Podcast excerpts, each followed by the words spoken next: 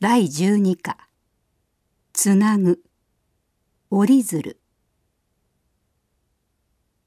アリスは思いを込めて折ったに違いない大きな鶴を残して帰国した。取引先から子供に日本語を勉強させたいので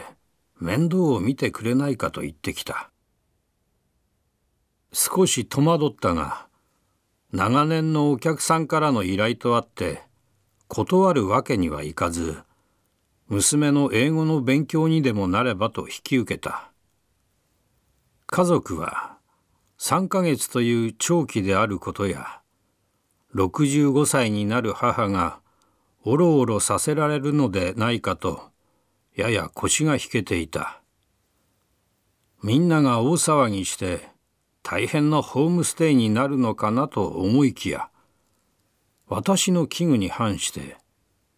アリスは鶴と共に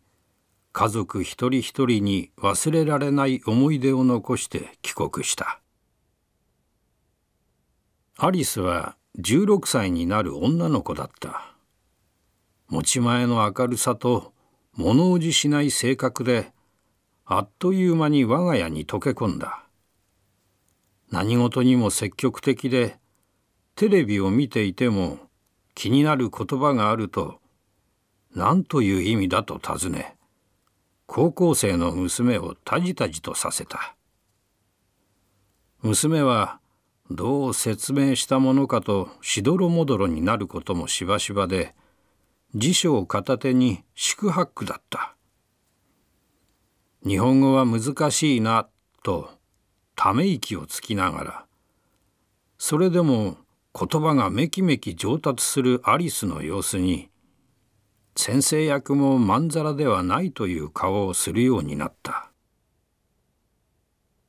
日本食にも興味があるということで妻と一緒に台所に立ち自己流のレシピを作り始めた今日は私がと言ってお好み焼きを作る手際もいい。器用にひっくり返してどうぞというほどに腕を上げた。妻はアリスの料理好きにかこつけていつの間にやら自分のアシスタントにしてしまった。料理はもとより父親の影響で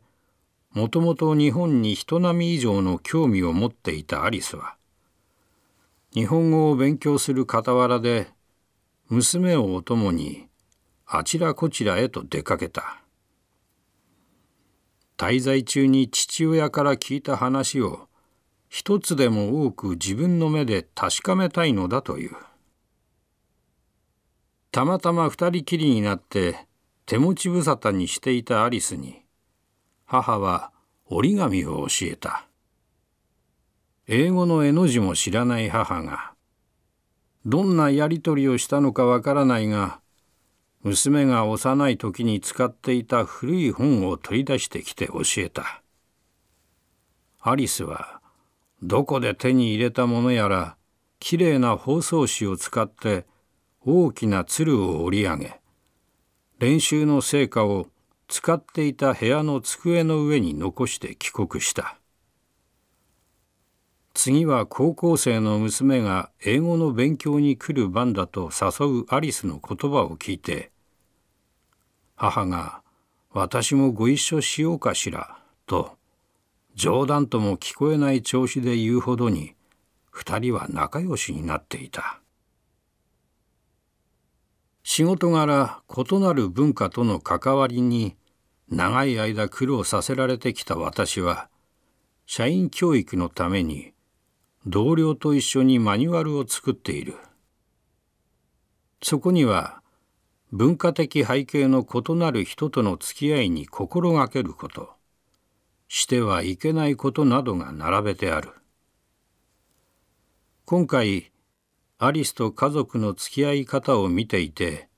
マニュアルに肩の力を抜いて一人一人が思い思いに心を開いた付き合いをする。と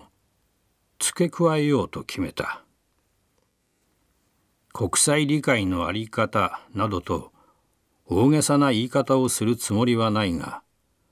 文化的背景の遺憾によらず人と人とはこうしてつながり交流していくのだろうと強く思わされた。